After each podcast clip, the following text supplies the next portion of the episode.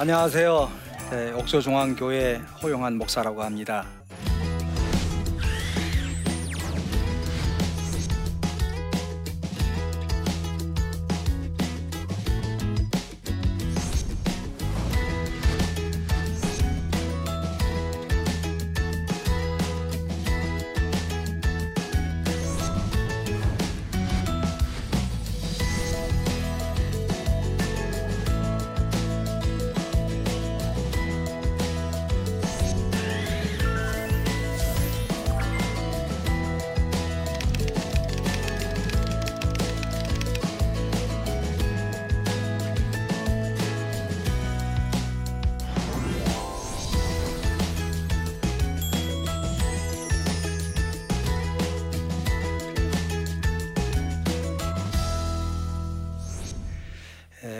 요즘 현대인들을 보게 되면 크리스마스를 맞게 되면 예수님이 탄생하신 그런 날인데, 예수님 탄생의 의미가 무엇일까 하는 것을 생각하기보다는 연인들과 함께 즐기고, 그리고 또 연말에 이해가 가기 전에 마지막으로 멋진 그런 시간들을 갖자 하면서 오늘 연말을 맞이하는 사람들이 많지만, 오늘 우리 크리스찬들은 그와는 조금 다른 의미의, 주님은 우리를 향해서 무엇을 기대하실까? 주님은 우리를 향하여서 우리가 하라고 하는 것은 뜻은 무엇일까? 생각해 볼 때 저는 아무리 생각을 해봐도 우리 그리스도인들은 작은 이웃들에게 관심을 갖는 것이 아닐까, 이렇게 생각을 합니다. 제가 오늘 보니까 우리 사회의 가장 큰 문제가 되는 것이 무엇인가 하면, 경제적인 발전이 되고 그리고 옛날보다는 풍요로운 그런 삶을 살아가는 것은 틀림이 없지만, 이상하게 고독사의 문제 때문에 이렇게 사회 신문에 많이 올리는 이런 뉴스를 보셨을 거예요. 우리가 어려운 사람들을 우리 교회가 관심을 갖기 시작하면서 이제 고독사 문제를 생각을 했어요. 그런데 사실은 언제부터 이런 고독사 문제를 생각했는가 하면, 우리 교회가, 제가 2001년도에 옥저중앙교회를 부임해가지고 2003년 때쯤 돼가지고 이제 우리 사회에, 우리 동네에 살아가는 독거노인들, 또 할아버지 할머니들이 특별히 골다공증으로 많이 고생을 하시는 거예요. 그래서 교회에 와서, 목사님, 아유 그냥 허리 아파 죽겠어요, 무릎 아파 죽겠어요 하시면서 이런 골다공증으로 고생하시는 할아버지 할머니들을 보고, 제 처남이 있거든요. 제 처남이, 사실은 부끄러운 말씀이지만 넌 크리스찬이지만, 아 나도 이렇게 돈을 조금 벌었는데 내가 조금 사회에 기여할 수 있는 일이 뭐 없을까? 그래서 제가 그랬어요. 얼른 생각이 나가지고, 아 그러면 우유값을 좀 내라고 해야 되겠다. 그래서 제가, 아 그 우유를 배달하는 게 참 좋겠는데 그랬더니, 얼마? 그러더라고요. 아 형님, 그저 한 달에 한 200만 원만 좀 내세요. 200만 원이면 얼마나 할 수 있겠는가? 아 그건 한 100가정 정도의 우유를 나눌 수가 있겠습니다. 그렇게 해서 시작한 것이 사실은 우리 교회 우유 나눔, 우유 배달 사역이었어요.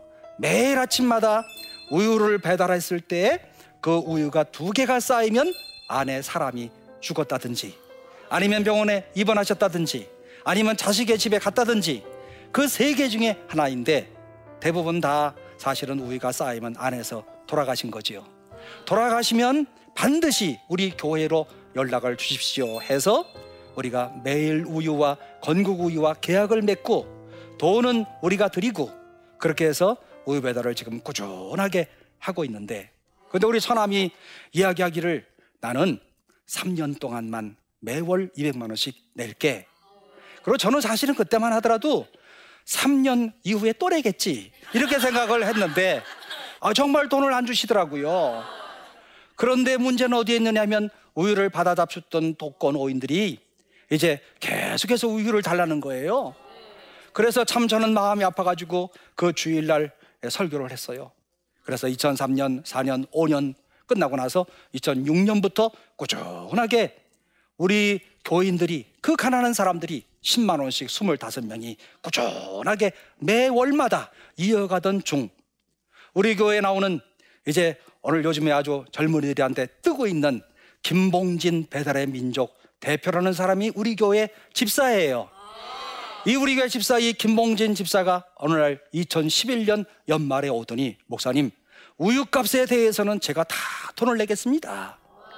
그때 회사가 적자를 나는 때였어요. 근데 우리 김봉진 집사가 그렇게 마음을 먹었대요.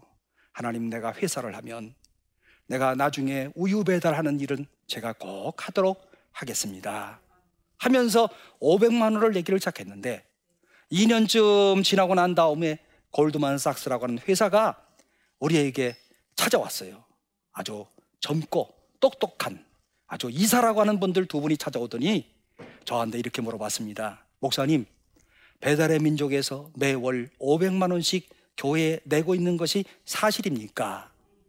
사실은 감사하러 온 거였어요. 그래서 제가 우리 교회에 가고 있는 이런 선한 사업에 대해서 쭉 제가 브리핑을 하고 설명을 했더니 그분들이 감동을 받고 돌아가셔가지고 골드만삭스 한국 아시아 계통의 이사분들이 다 모여가지고 10,000불씩 15명이 내셔서 한국 돈으로 1억 8천만 원의 큰 돈을 우리 교회에게 기부를 하셨어요.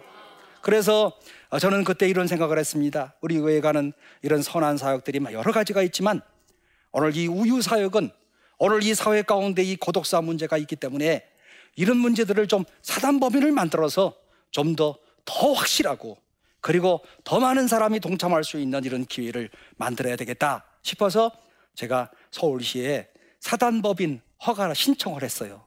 그랬더니 그것도 참 나오기 어려운 그런 허가인데 하나님의 은혜 가운데서 허가를 얼른 받았어요. 그래서 사단법인 어르신들의 안부를 묻는 우유 배달 해서 처음은 영양으로부터 출발을 했지만 나중에는 안부를 묻는데 이런 일들을 지금 15년째 우리 교회를 통해서 하고 있어요. 여러분 한번 생각해 보세요. 사실은 요즘에 1년 동안에 2014년 통계로 봐서 고독사 하시는 분들이 1,717명. 얼마나 많습니까? 우리나라에 지금 홀로 사시는 분들이 471만 명. 그러니까 이 많은 사람들이 고독사 할 수 있는 가능성이 왜 그렇겠어요? 오늘날 개인주의가 발달을 해서 이웃에 대해서 관심을 갖지 않기 때문에 고독사라고 하는 것은 사회적, 현실적 이런 문제가 될 수밖에 없답니다. 우리가 저는 생각을 했어요. 어떻게 우유 배달을 효과적으로 잘 할 수 있을까 생각을 하는데 처음에는 우리 교인들을 중심으로 해서 시작을 했지만 성동구 200가정, 그 다음에 동대문구 200가정, 또 그 다음에 강북구, 도봉구, 노원구, 금천구, 관악구, 은평구, 그리고 이런 서울시의 매 구마다 150가구씩을 우유 배달하겠다. 처음에 그렇게 계획을 세우고 현재는 9개 구에 1,300가구에게 매일 아침 독거노인들에게 우리 교회의 이름으로 우유가 배달되고 있답니다. 오늘 우리의 우유 배달을 하면서 느끼는 것이 무엇인가 하면 정말 우리가 의미 있는 그런 일들을 하고 있구나 그렇게 생각을 하고 있지요. 그리고 저에게는 이 우유 배달에 대한 이와 같은 이런 한 가지의 소망이 있다고 한다면 서울이 25개 구청으로 구성되어져 있는데 지금은 9개 구에 밖에 우유 배달을 못하지만 25개 모든 구청 3,750가구에게 우유 배달을 꼭 다 했으면 좋겠다 이런 꿈들을 가지고 있습니다. 여러분들께서도 기도 좀 많이 해주세요. 2018년도의 목표는 300가구를 더 늘리는 거예요. 그런데 이렇게 이와 같은 이런 사랑을 펼치는 가운데 우리 동네에서 우유를 한 6년쯤 받아 잡수던 할머니 한 분이 계셨어요. 목사님, 제가요 동대문 시장 가서 쇠타를 사가지고 예쁜 쇠타를 다시 풀어가지고 빵똥 모자 100개를 짰어요. 그런데 목사님 모자는 새 실로 짰습니다. 그래서 목사님 모자를 제가 좀 드리고 싶어요 해가지고 그 모자가 있는데 제가 가지고 나왔어요. 지금은 천국에 계시는 할머니신데요, 그 할머니가 짜준 빵떡 모자랍니다. 한번 써보겠습니다.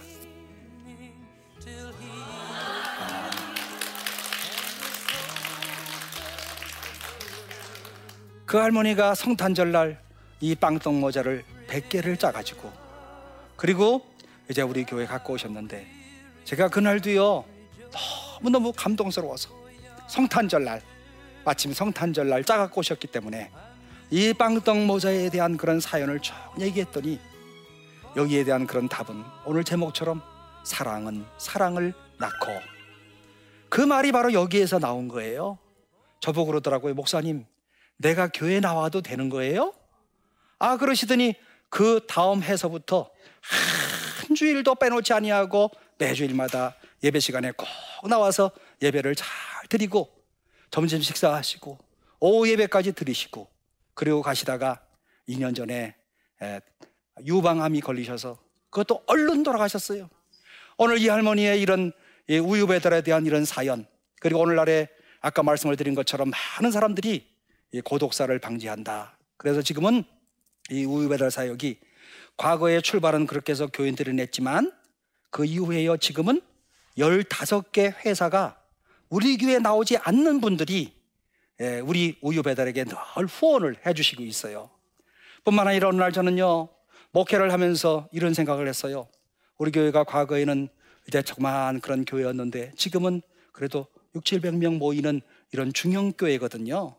그래서 마음속으로 생각을 했습니다. 아, 내가 너무 목사로서 이렇게 놀고 있지는 않나, 게으르지는 않나, 이런 생각을 하다가 무슨 생각을 했냐면, 아, 무디가 이렇게 무료함을 느낄 때는 나가서 전도하라고 했는데 내가 전도를 어떻게 하면 할 수 있을까 생각을 하다가 저는 이런 생각을 했습니다. 아, 이제야 뭐 우리 동네가 아파트촌이라서 들어갈 수도 없고 어떻게 하면 좋을까 생각을 하다가, 아, 그렇지, 불신자들 중에서 장애인들, 움직이지 못하는 그런 사람들에게 오늘 내가 가서 하나님의 사랑을 가지고서는 가야 되겠다 싶어가지고 우리 동네 동사무소에서 불신자들 가운데서 이제 누워있는 장애인들 20가정을 제가 뽑았어요. 매월 한 번씩 이 사람들에게 물건을 사다가 줘야 되겠다. 그래서 이제 그래도 쉬고 있는 분들, 권사님들, 집사님들 다 이렇게 나오시라고 해서 조를 짜가지고 아침에 일찍 그 하는 날이면 한 달에 한 번씩은 제가 대형 슈퍼마켓 코스트코 가가지고요, 이제 뭐가 우리 온 사람들한테 필요할까 제가 봤더니 휴지도 필요하고 또 크린넥스도 필요하고 치약도 필요하고 칫솔도 필요하고, 그리고 또 그들 가운데서 또 어떤 때는 또 명절 때는 고기도 필요할 것이고 또 어떤 때는 과일도 필요하고, 그래서 적절한 그런 물건들을 제가 벌써 5년째 이 일들을 하고 있거든요. 그 5년째 이렇게 하는데 제가 코스트코에서 어디 가면 무슨 물건이 있는 거 다 파악했어요. 제가 거기 점원으로 취직해도 충분해요. 아주 어떤 물건이 얼마인지도 다 알아요. 휴지가 18,990원, 유한낙스 5,450원. 그렇지만은 꾸준하게 이렇게 하면서 한 달에 꼭 한 번씩 찾아가는데, 저희가 찾아가는 어려운 사람 가운데 어떤 분들이 있는가 하면 당뇨병이 걸렸어요. 그리고 허리를 다치셨어요. 그래서 날마다 늘 누워 계셔. 그런데 제가 동사무소에서 그 집에 들어가는 이 키번호를 알아가지고, 아줌마 계세요? 그러면 또 벌써 전화를 어젯날 드렸기 때문에 어서 오세요 목사님, 소외되고 외롭고 사람이 그리운 이런 분이신데 들어가서 이렇게 물건 사가지고 가니까 또 얼마나 좋겠어. 처음에 물건이 그분과의 접촉점이 되는 겁니다. 만나가지고 서로 이야기를 하고, 어떻게 이렇게 많이 다치셨어요? 당뇨로 인해가지고요, 이 복숭아뼈 밑으로 다 썩어졌는데 제가 보니까 사람 썩는 냄새 정말 고약해요. 저도요 정말 예민한 사람이기 때문에 그런 냄새에 맡으면 오바이트 나올 이럴 스타일의 사람이거든요. 그런데 그 집에 들어가가지고 잘 계시느냐 이렇게 보는 순간에 막 그냥 이 발 밑으로 썩어가지고 시큼해가지고 막 그냥 어떤 때는 또 거기서 또 하얀 가루들이 또 그냥 발등에서 떨어지고요, 그 다음에 그 옆에는 또 기저귀가 놓여 있고요, 그 옆에는 또 반찬들이 놓여 있고요, 또 그리고 그냥 아침에 또 자기가 기저귀 차고 또 화장실도 못 가요. 예, 가가지고 아줌마 교회 나가신 적 있어요? 그러면 내 어릴 때 크리스마스 때 나갔다는 거예요. 그러면 제가 물건도 사갔을 겸세겸세해서 그럼 아줌마 기도 한번 해드릴까요? 그러면 싫다고 할 사람이 어디 있어요, 내가 물건 사왔는데. 그래서 제가 기도하면서 하나님 아버지 이러기만 해도 그 아주머니 너무너무 감격해가지고요 눈물을 막 흘리는 거예요. 그 아주머니가 울면 나도 눈물이 나는 거야. 하나님, 이 아주머니의 이 어려운 형편들을 좀 봐주세요. 이 아주머니 정말 어려운 그런 가운데 있어요. 당뇨로 인해서 발이 다 썩어가고 있어요. 허리는 또 이렇게 디스크로 인해 가지고 움직이지도 못하고 있어요. 하나님이 좀 꼭 좀 도와주세요. 이렇게 기도하면 그 아주머니는 막 엉엉 우는 거예요. 같이 갔던 우리 교회 집사님, 권사님들도 같이 눈물을 막 흘리시는 거예요. 그리고 이런 일들을 꾸준히 하는 가운데 집사님들, 권사님들이 무슨 생각하셨겠어요? 야, 감사하다. 그뿐만이 아니라 어떤 집에 가면은요, 아주 키가 작은 난쟁이의 그런 병에 걸려가지고 삼형제가 다 난쟁이고, 그리고 그 어머니 한 분은 한 75세쯤 됐는데 27년 동안 계속 누워 계셔. 예? 그런데 가서 할머니, 그 할머니의 손을 잡고 기도하고 우리가 또 물건을 전달하고, 그리고 또 그분을 통해서 오늘 우리가 교회에서 왔다고. 여러분, 우리 교회에서 한 달에 한 번 안 가면 그분들이 기다려. 예, 우리하고 얘기하고도 싶어 하고요, 또 물건도 또 가끔 필요하고. 제가 어릴 때 저는 이런 생각을 했어요. 과일 좀 한번 좀 제철 과일을 좀 실컷 먹어봤으면 좋겠다. 그래서 저는 지금도 우리 동네 슈퍼마켓 가서 과일을 살 때 항상 망설여요. 살까 말까, 이 비싼 거 안 먹어도 되는데. 그런 생각을 하다가 마음속으로 무슨 생각을 하는가 하면, 에이, 내가 이 정도 못 먹어? 에이, 사자. 그리고 사올 만큼. 과일이라고 하는 것은 제가 볼 때에는 오늘날 중산층 이상이 마음껏 먹는 것 같아. 그런데 어려운 사람들 우리가 과일을 꼭 한 번씩 사다 드리거든요. 요즘 같으면 사과라든지 아니면 배라든지 오렌지라든지, 그러니까 그런 거를 사다가 그분들한테 이렇게 드리는 거지요.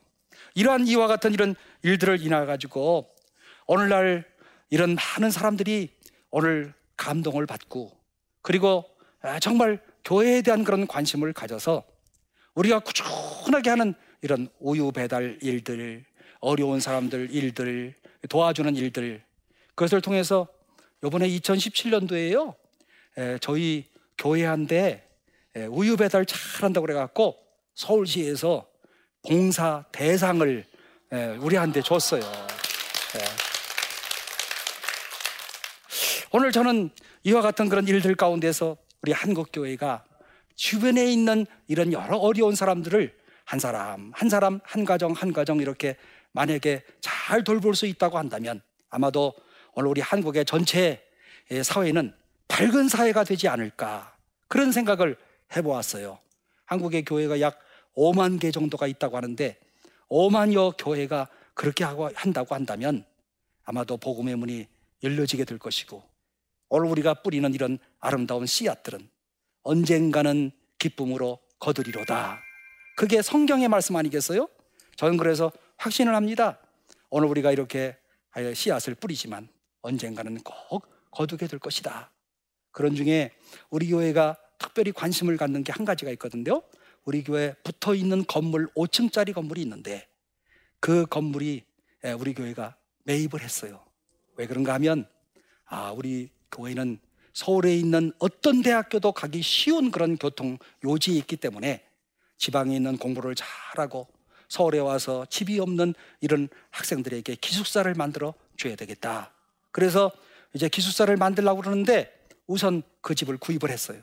이제 머지않아서 하나님의 은혜와 축복 가운데 틀림없이 그 집을 기숙사로 만들어가지고 지방에 있는 인서울에 있는 대학에 들어갈 수 있는 이와 같은 학생들에게, 그 친구들이 나중에 훗날 성장을 해서 이제 애들이 신앙을 갖게 되는 계기가 있다면 틀림없이 이들은 교회로 찾아오는 사람이 될 것이다.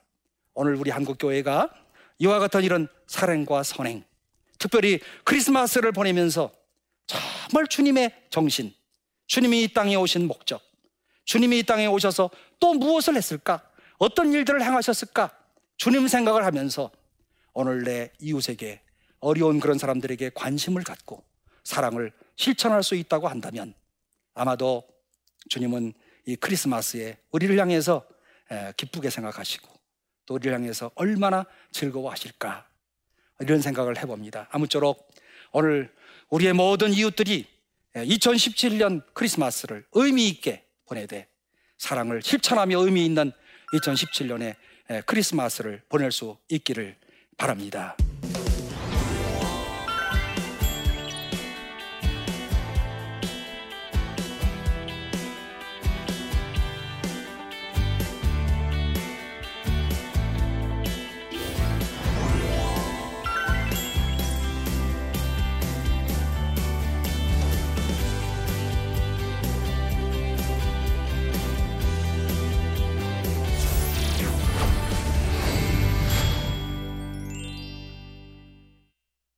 네, 오늘 제 강의를 듣고 질문이 있으신 분들이 있어서 질문에 대한 대답하는 이런 시간을 잠시 갖겠습니다. 질문을 한번 보시겠습니다. 어려운 분들과 함께 하시면서 주의 마음을 느낀 적이 많으실 것 같은데 기억나는 일이 있다면 나눠주세요. 예. 그럼요. 주님의 마음을 느낀 적들이 많이 있죠. 매 순간마다 어려운 사람들을 찾아가면 그 어려운 사람들의 모든 삶을 통해서 첫째, 하나님이 오늘 나에게 베푸신 은혜가 너무 감사하다. 그리고 이 마음을 가지고 이 귀한 사역을 계속해서 꾸준하게 해야 되겠다 하는 이런 생각들을 갖게 되고, 특별히 우유 배달 가운데서요, 독거노인들이 돌아가셨다 그랬을 때 정말 마음이 아프지요. 그리고 그 자녀들 오죽했으면 자기의 부모들을 돌보지 못하겠어요?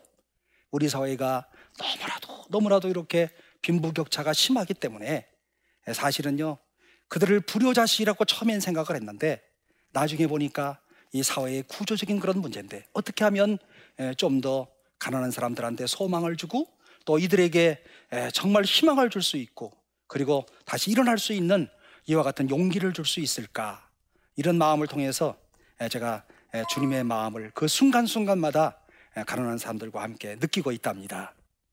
두 번째 질문, 이웃을 사랑하고 함께 울어주는 마음이 있어야 지속적으로 섬길 수 있을 것 같은데요, 제 마음이 냉랭한 것 같아서 고민입니다. 어떻게 하면 그런 긍휼한 마음을 가질 수 있을까요? 참, 이것도 사실 제가 볼 때는 첫째 신학적으로는 하나님께서 우리 가운데 은혜를 주셔야 되지 않겠나 그런 생각을 하지만, 또 한 동시에 우리가 현장에서 실천을 할 때 우리가 긍휼의 마음을 얻을 수 있고요, 그 다음에 그 긍휼의 마음을 얻을 뿐만 아니라 제일 중요한 것은 내가 행복해지는 거예요. 오늘 여러분들도 아마 긍휼한 마음을 얻기를 원한다고 한다면 오늘 이후에 한번 나가셔서 직접 한번 실천해 보시기를 바랍니다. 틀림없이 마음의 뜨거움과 긍휼의 마음을 얻을 것이라고 확신합니다. 네, 오늘 사랑은 사랑을 낳고 라고 하는 이런 제목으로 오늘 여러분들과 함께 이런 귀한 강의를 갖게 되었습니다. 2017년도의 크리스마스를 우리가 맞이하면서 우리 모두가 이 사랑이 사랑을 낳는 것을 우리 개인마다 꼭 체험을 하고, 그리고 우리가 행복한 연말 연시를 보냈으면 좋겠습니다. 우리가 꼭 생각할 수 있는 것은 하나님은 살아계셔서 오늘 우리들을 불꽃 같은 눈으로 바라보시고 우리가 행하는 모든 일에 대해서 하나님이 기뻐하시고 그리고 또 좋은 일을 행하시기를 원하신다. 아무쪼록 2017년 크리스마스를 맞이하면서 꼭 한 가지 이상의 사랑을 실천할 수 있는 오늘 저와 여러분이 되기를 소망하면서 오늘 저의 모든 강의를 이것으로 끝내겠습니다. 감사합니다.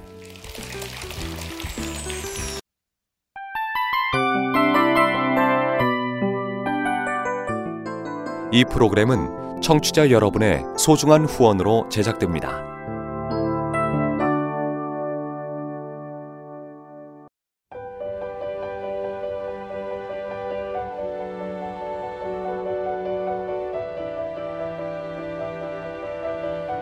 세상에는 수많은 교회들이 있지만 더 깊이 있는 말씀 강해를 찾기 위해 크기로만 교회를 선정하지 않습니다.